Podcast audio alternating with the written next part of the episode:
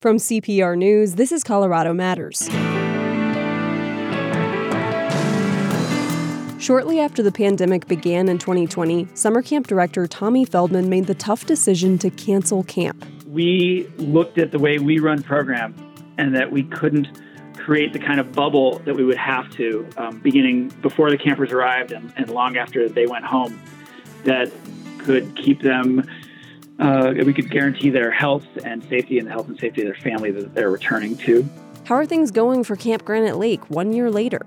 Then the coming days will put state lawmakers to the test. You can tell that the capitol is alive. There's lots of people here. It'll be a busy week. We're going to get a lot done. It'll be a bit of a whirlwind to look back and see all the policy we got across the finish line. And we announced the next book for Turn the Page with Colorado Matters.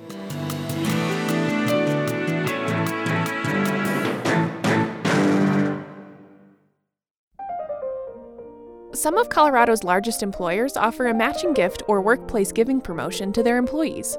Using a program like this, you can often double your giving impact. Companies like IBM, Google, United Health Group, Xcel Energy, and Chevron top the list for gifts to CPR. See if your company matches on the support page at cpr.org.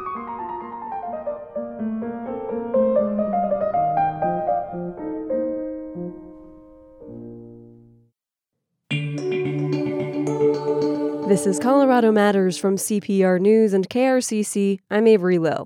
Camp Granite Lake near Golden, Colorado was quiet last summer. No kids hiking, canoeing, or singing camp songs. In March 2020, director Tommy Feldman made the tough decision to skip a summer. It was partly a business decision. He knew the camp couldn't afford to spend money on staff and supplies only to have the season cut short or canceled due to a COVID 19 outbreak. But he told us in an interview last May it was mostly about safety we looked at the way we run program and that we couldn't create the kind of bubble that we would have to um, beginning before the campers arrived and, and long after they went home that could guarantee their health and safety and the health and safety of their family that they're returning to. Feldman's back to share how things are looking a year later. Tommy, welcome back to the show. Good morning. Thanks for having me. We'll talk about this summer in a moment. But first, how are you feeling about your decision to cancel camp last summer? Uh, I feel that it was still the right decision. Um, a year ago, when I had members of my family who work in the hospital setting coming home and telling me what the realities of COVID were then, um, it, it we, we had a list of things that we needed to have happen and they just weren't happening at the time and um, I, I glad we waited. Financially, how did you stay afloat? Well, um, the the biggest help for us was probably the payroll protection program that was um, that rolled out last spring and then rolled out again with another round this year, and uh, that allowed me to keep a team on to cover some of the expenses related to just keeping the the property and and the business uh, in in a sort of stagnant state until things sort of rolled on to this year. Right, because there are some expenses that you can forego if you're not hiring a whole staff, but there are some that are still every year, regardless of whether or not you have camp, right? Right, and and the the other piece that was that we're really grateful for is that so many of the families from last summer who had put deposits down and who had paid a significant portion of their uh, tuition for the summer left their money with us um, and to use for this year. And so that really sort of bridged it for us. And um, they're all really excited to come back for this year. And and it just worked out that we had just the right amount of um, cash for the business to keep us going um, through this summer. So this year, summer camp is on. What is it going to look like this year?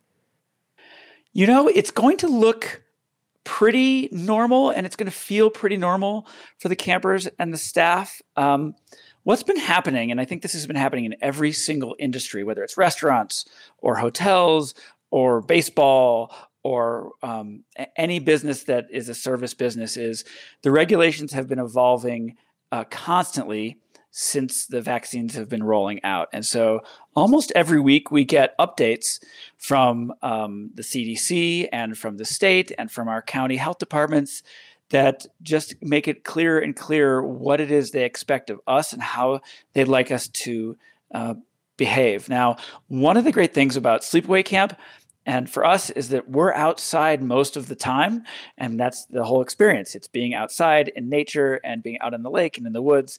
So that piece of it that whole um, you know the risk of indoor transmission is just gone because the only time campers are really inside is when they're sleeping in a cabin um, with their with their bunkmates in their beds. And um, even our dining room is uh, is an uh, we can take the walls off because it's a it's like a um, open air tent, and so that's essentially outside as well. So for us, things aren't going to look too different. They are going to be in cohorts. That you've heard that term, probably the cohorts of um, campers and cabins that are a little smaller than sort of the whole big normal camp, you know, all camp thing, and they're going to be with their cohorts most of the time. But that's you know they're not going to really feel it too much, I don't think. And you mentioned that you have been getting these sort of constant updates. The CDC just updated its guidelines for vaccinated campers and operating youth camps that are um, with kids this this last week, just within the last few pay, few days. Tell us about some of those updates and how it's been trying to plan for camp as this pandemic and restrictions constantly evolve.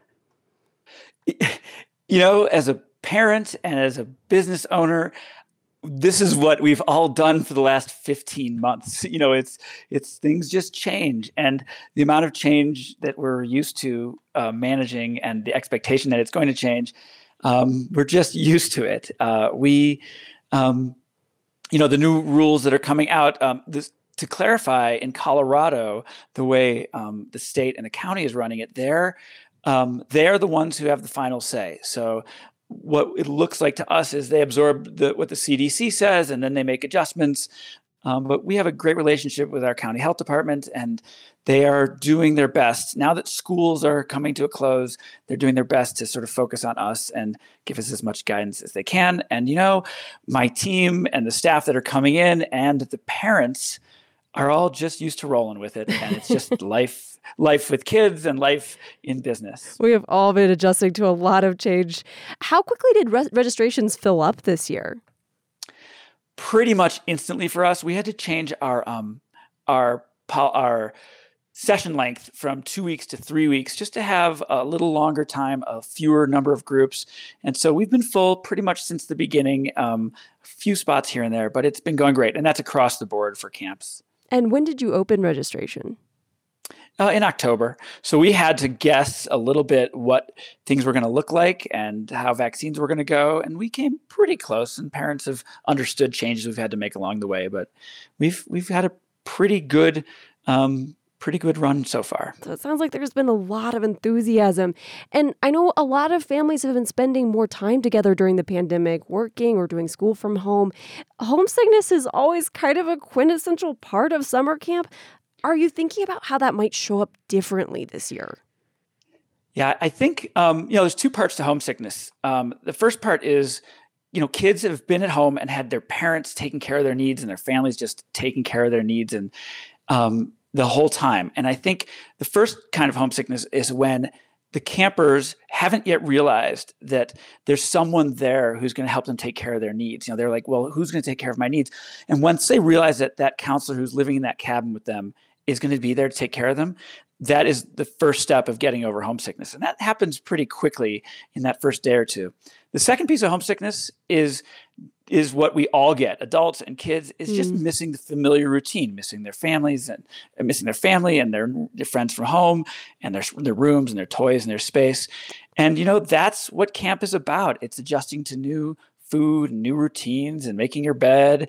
And um, getting used to the fact that in a few weeks you will have those back, but adjusting to that new environment is what uh, is what it's about. Well, thank you so much, Tommy. Tommy Feldman is the founder and director of Camp Granite Lake. It's in Coal Creek Canyon near Golden, Colorado. In arguably the most challenging school year in decades, the students in Mrs. Sutton's room 132 made it to the finish line. They wrapped up a school year at Josephine Hodgkins Leadership Academy last week. It was a year when they rarely saw each other's faces, and when they did, it was a flickering image on a screen. CPR education reporter Jenny Brundin checked in with the students, now mostly nine years old, one last time. Some of the things about the kids in room 132 stayed the same this year. They're still sweet and thoughtful and funny, and they like to sing. Kimberly's noticed the pandemic made them really close now, the way they play like brothers and sisters do. Like friendly rough? Amaya expands upon that. We could get in a lot of fights, but the next day we could make up or we could make up that no. Hands down, what these students hated the most about the pandemic were masks, followed closely by remote learning, says Jack. My internet was not working and stuff, and it was very annoying because of all the glitches and I couldn't hear right. These kids are under 12, no vaccines so far. The fear of COVID is still very real for Sebastian, who had a family member get infected. I've had to hold hold my tears in because of the things that are happening around. But through it all, the students gain new insights about themselves. Here's Kimberly. I get to know people very quickly, like kind of like interact with people very quickly. She thinks that quality could help her in life. Her friend Monsi has learned. In tough like things, I could do anything if I just believe in myself. Leo, a soft spoken sweet boy, says the pandemic gave him this realization. I learned that I can be anything I want to be. Like a scientist, a fighter fighter, or a police officer. The toll the isolation has taken on the kids, though, is evident. They tell me they missed high fiving and hugging friends, and, says Rowan, swinging by friends' houses. I've learned that I am a very social kid and that I just can't stop myself from hanging out with my friends. But Amaya learned some of that downtime by herself that the pandemic provided is just what she needed sometimes. I learned that I'm kind of social and kind of antisocial. She likes being around friends, but likes time alone. Because I could think what I want and say what I want without being judged. Jack joined Room 132 halfway through the year. He started doing something he didn't do before ask questions. What I learned about myself is that don't quit, you know, I don't give up. Like, if it's too hard, I don't just like go, like, I give up. I don't do that. I keep on going and ask for help, you know, that's what I do. The difficulties of learning remotely put some kids behind academically. Alone at home, they just didn't get their work done. As Leo says, he wasn't on task. In math, I have 19 missing, and in uh, science, I have 9 missing. Leo is one of most of the kids in room 132 who've signed up for an extra 12 days of learning that the district is offering to children. There, he'll try to catch up on skills that will let him advance to level four in certain subjects. Still, Leo's a little bit worried. I've forgotten how scary it can be to contemplate the next school year, one grade harder. The kids have social and academic worries. I'm afraid that people won't like me. And I'm gonna have a new teacher, and I'm really nervous about that because I don't. I'm not gonna know how to uh, talk with new people. Many are worried about whether the friends they have will be in their class next year. Kimberly hopes Monsi's in hers. If she wouldn't be with me in fourth grade, I would kind of be sad because she's my BFF. Jack has academic concerns about big bad fourth grade. Um, I'm scared of hard work. Like I um I forgot how to do division, which is kind of sad. Yeah, I'm just scared of stuff of the math. I tell him everyone forgets division sometimes. He's scared about which teacher he'll get because Mrs. Sutton was so fun. He names a teacher. I'm scared if I get her because um, I'm not really good with strict people. What they'll miss the most about room 132 is Mrs. Sutton, of course, no question. Especially, they say, all the help she gave them. She's kind, she's sweet. She was one of the best teachers I've had. She's an awesome teacher. I'm gonna miss all the funny stuff and fun things that she does. Now, students are planning fun summers filled with camping, swimming, and visiting relatives. And they all have high hopes for next school year with no pandemic, says Jack. I hope next year it will stop, like just be gone. He says so they can see each other's actual faces. I'm Jenny Brundin, CPR News. You can read and listen to all of Jenny's reporting on Room 132 through the school year at CPR.org. Doctors and researchers continue to refine their understanding of COVID 19 and evolving ways to fight it. The CDC just about a week and a half ago finally came out and said not only is COVID spread through droplets, which is why we've all been doing that six feet of distancing and wearing our masks, but now they're also saying airborne spread as well, which, you know, for most of us on the front lines, I think we've known that for a while, but it's nice to finally say, look, we have to worry about the ventilation and the airflow in the indoor spaces that we're in. That's Dr. Comilla Sasson. She's an emergency physician in Colorado who has been fighting the pandemic in hotspots all across the U.S. She's recently been developing a lower cost way to detect carbon dioxide that people breathe out to try to f- stop the further spread of the virus. So it's um, it's actually it's interesting. CO two carbon dioxide monitoring has been around for a very long time in a lot of industrial areas. So greenhouses use it. Um, I, oftentimes, when I say carbon dioxide, people think, "Oh, I have a carbon monoxide detector in my house already." Not the same thing. so carbon monoxide is a byproduct of fire. Carbon dioxide is when we breathe in oxygen, we all exhale carbon dioxide.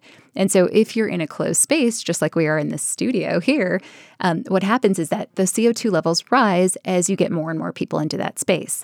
Depending on what your airflow is like, what your ventilation is like, those numbers start to rise pretty quickly. And so, the CDC has said if you get over 800 parts per million, you're looking at 1% of your air being shared. So that puts you at risk for potentially, you know, getting any kind of airborne disease, whether that's um, the flu, a cold, or even COVID 19. And then if you get to 4,000 parts per million, you're looking at 10% of your air that you're breathing was exhaled by somebody else which is kind of gross if you think about it, right? So, but it's a, it's been, you know, it's really been proposed for the last year um, that we all should be looking at how do we measure ventilation in our spaces, and most of us have been flying blind as of late. Her CO2 detector is small. It's about half the size of a deck of playing cards.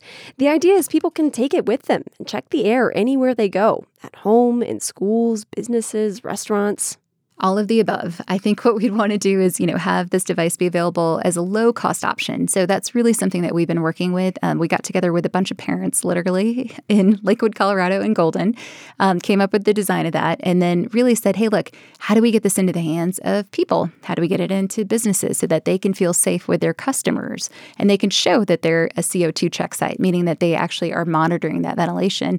And then, of course, in schools, we know that a lot of our schools are from the 1960s, the that HVAC system is probably not going to be updated anytime soon. So just by monitoring that information, there's simple actions that they can do. And what would those simple actions be? You know, it's it's really really simple, um, and it's really it's funny to me that I I didn't really know about this until January of 2021 which I'm, you know, I'm a doctor, I've been on the front lines. And so, um, but really it's open up windows. It's make sure that your ventilation in the spaces that you're in is good. It's turn on a, a, you know, turn on a fan and make sure that that fan is actually getting all of that air into a common space where maybe there's better ventilation. Or maybe it's just get out of the room. Um, you know, I use this device when we go out to restaurants, and if that number's over 800 parts per million, I don't want my kids who are unvaccinated at four and six years old uh, without their masks in that room because again i don't feel safe. And so this is just a way you know it's it's a way to feel empowered and to feel in control of our environment. And this year has been chaotic at best. Um, so just having a little bit of you know ability to to to take control of my environment and to take control of my kids health has been really helpful the detector Dr. Sasson and her team have developed measures the CO2 every second. Elevated readings don't mean a location needs to be evacuated, but she says it is about changing the way we think about the air that we breathe. So, um, you know, we, are partnering with Outward Bound, and so we actually went through with their staff and their facilities, actually on on their grounds um, up in Leadville at base camp, and we went through each of the different spaces and said, "Hey, look, this is a place that has good ventilation. This is a place where there's not as good of ventilation. So when you guys have campers here, or if you want to do shared accommodations in these spaces, what can we proactively do to make those safe those spaces safer?" So part of it is knowledge, right? Knowledge is power, and then the second part is we actually have an app as well that goes along with this that actually pings you and gives you a little notification that says, hey, do one of these four activities or just to kind of make your environment safer. So, you know, I think part of it is just remembering and just knowing to look for it. And then the other part of it is just, hey, look, again, there's a lot of really easy things to do. Um, now, 800 parts per million is the number that we say it's that 1% shared air. It's probably a range, right? So if you get up to 2,000, which I can do with my two kids and my husband at home, then we're probably looking at that's a pretty big jump, right? So, probably a good time to say, hey, why don't we maybe go outside, move this meeting outdoors, maybe decrease the number of people in here. Um, but it's nice to have at least some ability to know that proactively. Dr. Sasson is now looking toward the end of the summer when children return to in person learning. Schools are probably one of the biggest areas that we, you know, as a parent, I'm most concerned about. My kid's been remote for the last year, and in the fall, we want him to go back to school in Lakewood. And so we're working with the PTA right now to get this into, you know, into that classroom so I know that when he's there, he's going to be safe. And we're working with Denver Public Schools to get these CO2 monitors into their classrooms as well too. So, you know, I think that's where CO2 monitoring has actually been started the most um, through the Harvard School of Public Health is actually schools because we know that there are going to be issues with ventilation. We know that kids are going to want to eat in cafeterias without their masks on. We know that they're going to go to gym class indoors, especially if it's the winter in Denver. And so, what are the little things that we can do as parents, as just consumers, to make our spaces safer? You know, ideally, the, the thought would be that um, you could sponsor something like this, right? So, if you have a school that wants it, you don't need 100 devices. It's portable, right? That's the beauty of it. You can just walk around from room to room as a facilities manager and say, hey, look, this is what's happening. Dr. Comilla Sasson is an emergency physician in Colorado who's been on the front lines of the pandemic across the U.S., treating cases and educating people about prevention.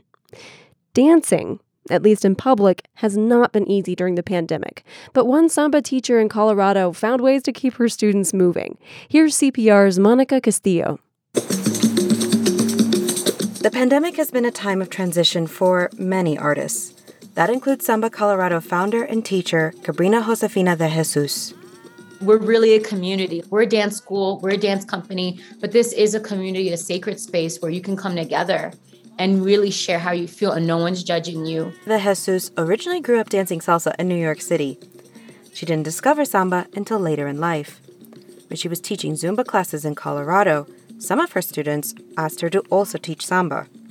That was the start of what she says is the first samba school in the state. Then COVID broke up the party. Right before COVID, we definitely had more dancers in the company. We had more students in classes, and we had um, every year we do go to Brazil to train. The whole calendar year was just it was just wiped out. Like many artists, de Jesus had to adapt to find a way forward. COVID definitely has taught me to be more creative as a director you can take class online. You can study online. You can do a show online. You could be online and in person and do a show. I'm like, I would have never, ever in my wildest dreams thought I can do that. And her studio is not the only one. Some studios are offering a mix of in person and virtual classes. Others have canceled classes altogether or are only offering either in person or virtual options. But that rush to virtual teaching was a process of trial and error. De Jesus says she was burnt out from trying to offer too much too fast. I was so stressed out. Like the moment COVID happened, I like put like five classes online a week. And so I was on Zoom like crazy. Then I completely burnt myself out. Today, de Jesus has slowed down and offers a blend of in person and online classes. COVID also has taught me to push and to make new things. And it's not even about if we make money or not, it's just to provide more opportunities for the dancers in the community here in Colorado and now outside of Colorado. De Jesus and Samba Colorado are looking towards a bright summer. I'm Monica Castillo, CPR News.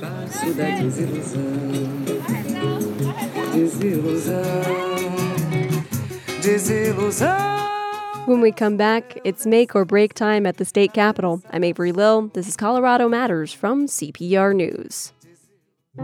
Pastor Paula Stone Williams is transgender and learned about the patriarchy once she transitioned. There is no way a well educated white male can understand how much the culture is tilted in his favor. Her book, As a Woman, is our pick for Turn the Page with Colorado Matters. Read it and join us June 30th for a virtual chat. Free tickets at cpr.org slash turn the page. Supported by Wanabo Love Keller Mendenhall Smith Wealth Management Group of Wells Fargo Advisors. This is Colorado Matters from CPR News and KRCC. I'm Avery Lill. Colorado lawmakers are barreling toward the end of the legislative session. You can tell that the Capitol is alive. There's lots of people here. It'll be a busy week. We're going to get a lot done. It'll be a bit of a whirlwind to look back and see all the policy we got across the finish line. Let's check back in with Purplish, the politics podcast from CPR News. To find out what's at stake, here are public affairs reporters Andrew Kenney and Bente Birkeland many major policies that lawmakers have been talking about all session, even before session, ran on some of these policies, mm-hmm. are going to come down to these final days.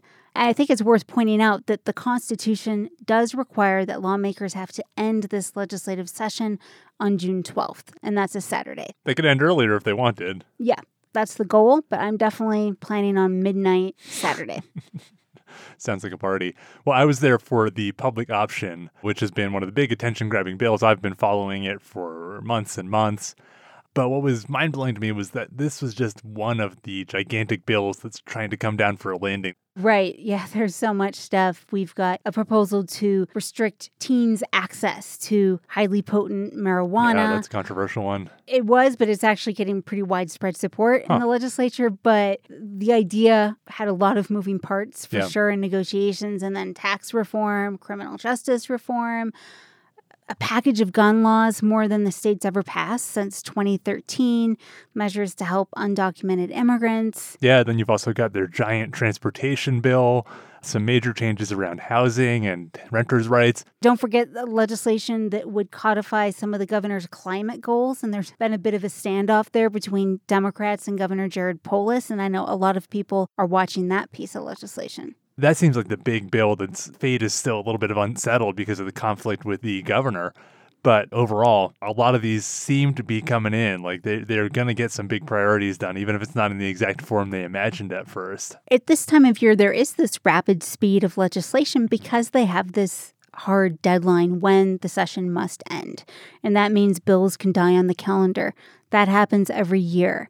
Another thing is some of the rules change in the final weeks, which mm. can even speed up things even more. Yes, they're now at this phase where like it's a giant group project, so naturally all the work waits for the end and now they're pulling all-nighters to get it done. Yeah, and the you know, in the earlier part of the session there's specific rules on when public hearings have to be announced and when committee hearings happen and how they happen.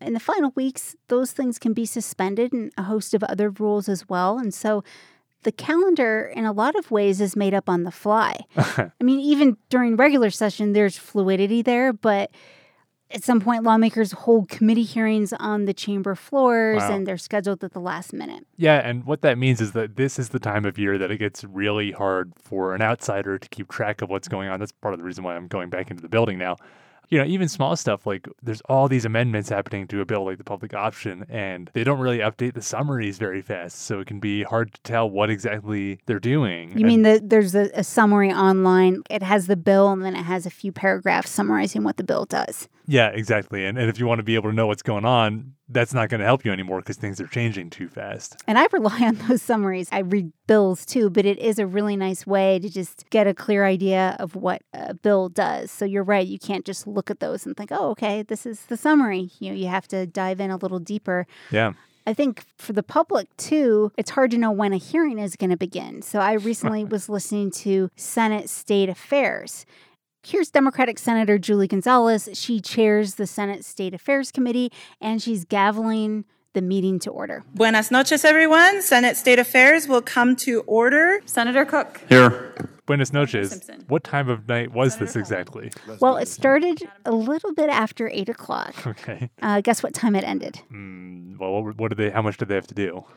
They had a lot of bills, um, measures to expand universal background checks for gun purchases, creating an Office of Gun Violence Prevention, banning businesses from providing single use plastics, wow. reducing styrofoam, a hate crimes bill. That was just a few. Wow, that is a real, real basket of different uh, topics. I'm going to guess uh, 4:20 a.m. Oh wow! Well, no, it was not that late. it was after a little after 2 a.m.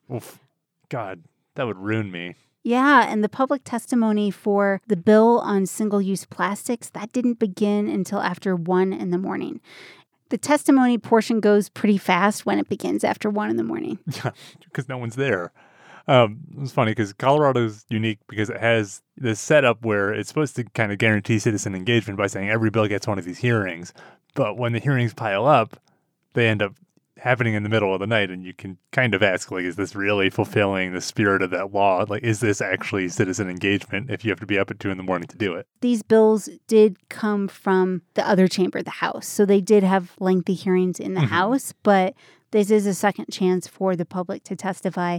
I've covered a lot of hearings that go through the morning hours, but usually those are hearings that start at 2:30, 3, 4 p.m. in the afternoon, and then it's just a really long hearing that extends through midnight. I haven't covered a lot of stuff where the hearing begins after 1 in the morning. On the other hand, though, they have opened up remote testimony this year, which has made it a little bit easier. And you can also give written testimony, although it doesn't seem to have the same weight. Yeah, th- I think there's more options that the legislature adopted due to the pandemic. Prior to this, designated bills had remote testimony capabilities and you had to go to a certain location. And I personally think it's a great thing that they've opened up remote testimony. Yep. So if someone has internet access, they can testify wherever they are. I think it expands access because it's not always easy for people to get down to the Capitol. And Mhm. especially depending upon where you live in the state, it's not very feasible. They have not, however, managed to invent any more hours in the day. The other half to this equation, you know, besides all the committee meetings and stuff, is that everything's coming to dramatic conclusions on the chamber floors where you're seeing these last ditch speeches, these last stands by Republicans saying, like, okay, looks like you're going to pass this. Uh, hope you're ready to live with it. And Democrats trying to make sure that they have enough of their colleagues' support to get things across the line like we were kind of talking about a little earlier, it seems like a lot of the big stuff is, despite a ton of amendments and some resistance and some question marks, a lot of the big stuff does look like it'll get done in some form this year. What have you thought about Democrats' ability, now that we're almost to the end, to actually pass their agenda this year? I think Democrats are really flexing their political muscles, if you will.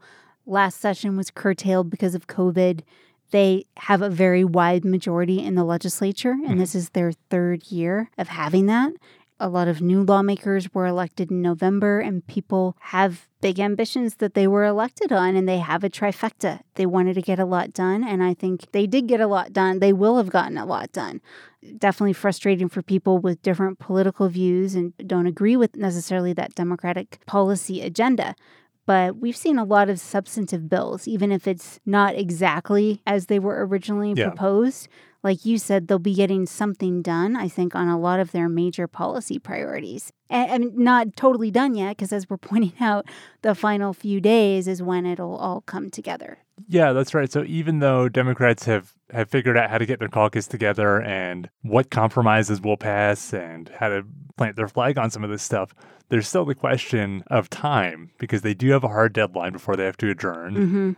And that means that Republicans increasingly have leverage to try to slow down or stop some of these bills.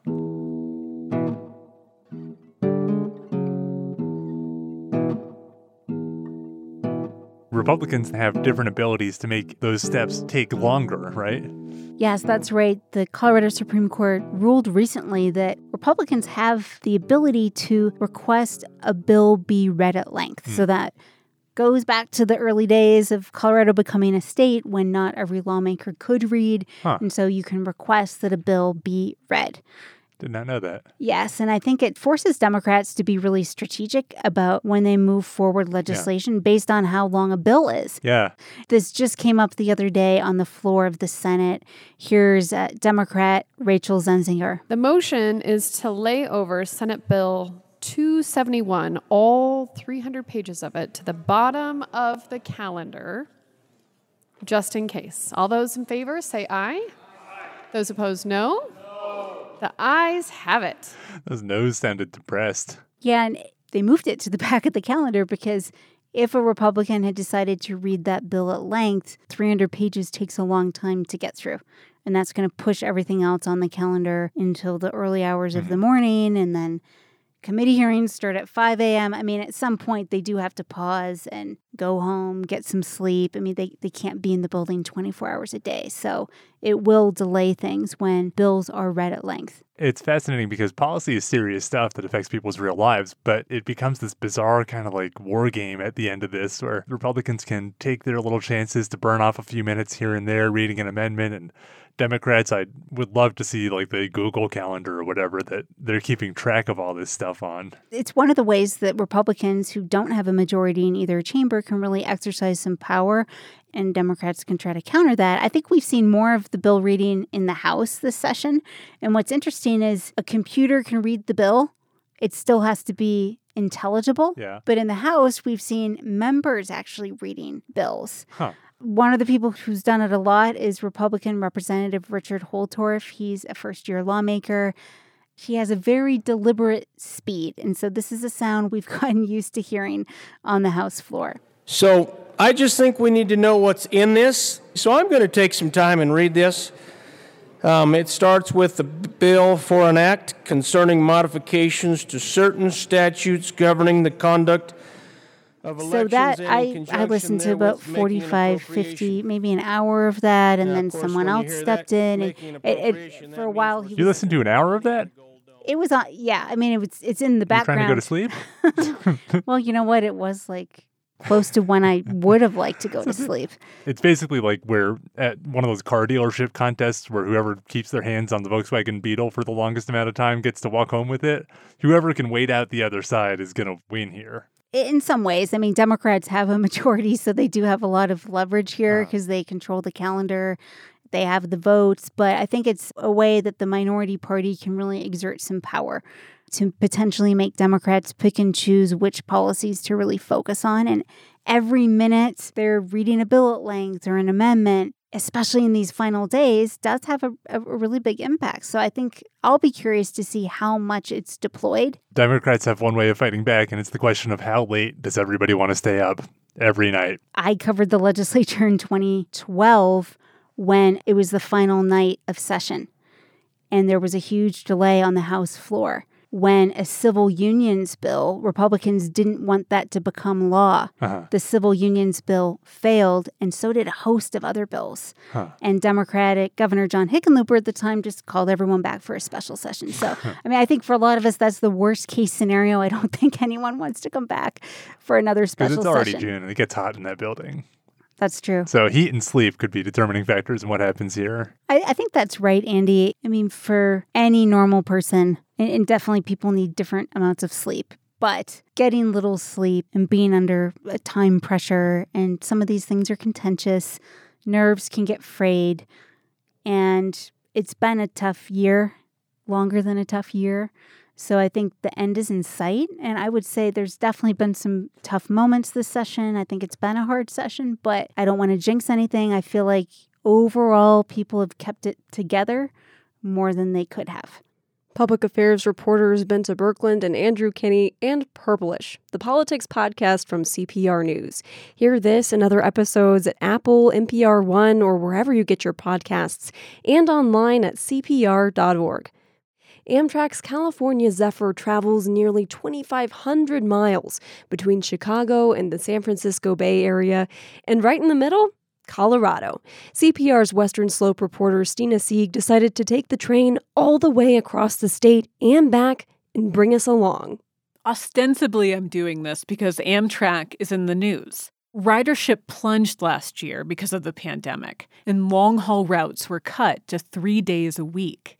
But now, Amtrak is phasing daily service back in across the country. So that's the news hook. But also, I just love riding the train. The plan is to take the California Zephyr from here, Grand Junction, the farthest western stop in the state, to the farthest east, Fort Morgan, beyond Denver. Yeah, round the corner up the stairs and put your tag up over your seat, okay? Okay, thank you so much. Yeah. I put down my stuff at my seat and immediately head to the viewing car. That's the most popular part of the train by a mile. Everyone's in masks, but I can tell that Jessica Tyson is smiling as she hears an announcement from the snack bar. Wine. I can buy wine now. She just spent her 21st birthday in Utah with her dad and is now returning home to Denver. It would have been faster by car, but that doesn't matter. So I was like, I really want to take the train. I haven't been on the train since I was seven. That's when Tyson's grandmother took her on this train to Glenwood Springs. She did that with each of her grandkids, all 30 of them. Her grandma loved trains. When I'm on the train, it's like she's she's she's watching me. We continue east, a conveyor belt of sun baked high desert floating past. Our next scheduled stop, Glenwood Springs, is coming up next. A small town station as cute as a button, mountains nearly hugging it, a hot springs pool beckoning nearby. Then into Glenwood Canyon, its lofty cliffs looming over the Colorado River, actually inspired the first viewing cars on this route. We diverge from the highway and head into more canyons, far from any town. It's unbelievable. It's I've never seen anything like it. Vicki Breton is knitting and looking at craggy walls, hundreds of feet high. It looks like a cathedral at the top of a mountain, just beautiful stone formations. She tells me that when she's in a place she does not want to forget, she says a prayer in her head. Praise the Lord, you his angels, you mighty ones. Breton hopes that when she returns home to Oakland and recites this again, it will transport her right back here. For now, she's headed to New Orleans. Praise the Lord, oh my soul. A few tables away, conductor Chris Lopez has set up shop. He's waiting for passengers to give him answers to a word problem he announced over the loudspeaker. Everyone gets three tries. Carla Baker from Kentucky is on her last one. Survey says p.m. Yay! Winner, winner, chicken dinner! She gets a cardboard conductor hat she says her grandson will love. There's no Wi Fi on the train, and for long stretches, no cell service either. Conductor Chris says that's where these contests come in. I try to provide a situation where they can participate in the non-cyber world because they can't Google anybody. They can't they can't research the information. He wants to keep folks occupied, but also open them up. As you've noticed when I talk to people, it's not about the destination. It is about the journey. So we're just trying to find a way to maximize people's experience on this journey. And a journey by train is like nothing else. Obviously, you see these like grand sights. We're in the mountains now, and Tessa Heron can see dramatic, snow capped peaks off in the distance. But she's also into the train's more ordinary views the intimate window it gives her into communities along the tracks. People's houses, like backyards, just kind of little bars, little towns, little junkyards, graffiti. Heron has been traveling by train for months, working remotely and stopping in various places as she slowly heads home to Iowa. She's gone from being someone who did not really take trains to being a train person. It's a special uh, subculture, I think. A subculture of train devotees that includes passengers and crew. A train attendant, Tim Noel, traveled across Colorado as a kid on what was then known as the Rio Grande Zephyr. And I remember telling my folks, oh, I'd scrub all the toilets on this train if they just let me work out here. Well, be careful what you ask for because that's what I do. It's one of the less glamorous aspects of his job, which keeps him on the train for six days straight. But Noel says he gives thanks every morning. Mark Twain said, if you love your job, you never work a day in your life. I've been here almost 28 years, haven't worked a day yet. We descend from the mountains, making it to Denver's Union Station by the evening. A crowd of people gets off and on.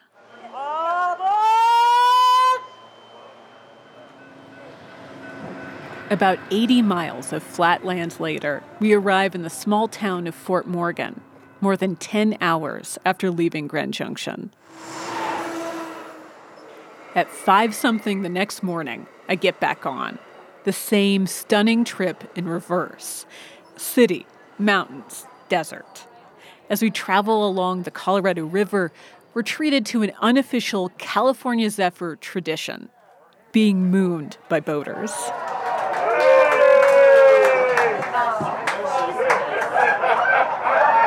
The train is a pause between the notes, one of the few spaces where you get hours free of obligation, time to just be. I'm delighting in it. So is Maggie Tracy. Like I brought books along, I brought work along, and I didn't, haven't done any of it. All I do is sit and look out the window. Tracy and her husband are headed home to Nevada after vacationing across remote spots in the West. They're both in their 70s, and this was their first ever overnight train experience. Yeah, I'm sold on it. Soon they've invited me to stay at their place sometime, and I've invited them to stay at mine. All around us, similar conversations are happening people sharing stories and laughs and email addresses. Thank you for your patience. Thanks for choosing Amtrak. Here we go, Grand Junction. We're about an hour late, but no one seems worried. That is not what taking the train is all about. From the viewing car of the California Zephyr, I'm Stina Sieg, CPR News. We love books here at Colorado Matters, and several times a year we choose to read one together. My co host Ryan Warner is here to unveil the latest selection for Turn the Page, our reading circle. Hey, Ryan. Hi, Avery. So, what's the pick for June? It's a memoir by Colorado pastor and counselor Paula Stone Williams. It's called As a Woman What I Learned About Power, Sex, and the Patriarchy After I Transitioned. I knew from the time I was three or four years of age I was transgender. In my naivete, I thought I got to choose. I thought a gender fairy would arrive and say, okay, the time has come. But alas, no gender fairy arrived. So I just lived my life. I didn't hate being a boy, I just knew I wasn't one. That's from one of her TED Talks, which have gotten millions and millions of views. She said there, so I just lived my life. What did that mean? Well, Williams tamped down her feelings, got married, became a father of three, and uh, Williams had held several prominent jobs within evangelical Christian circles. But the call toward authenticity has all the subtlety of a smoke alarm. And eventually, decisions have to be made. So I came out as transgender and I lost all of my jobs. I had never had a bad review and I lost every single job. So, this book we're reading together as a woman is about her journey picking up the pieces and becoming an LGBTQ advocate and champion for gender equity. So, Ryan, what did Williams learn about the patriarchy after her transition? Uh, well, there's a lot to that answer, Avery, but here's how Williams begins in that TED Talk. I'll start with the small stuff, like the pockets on women's jeans.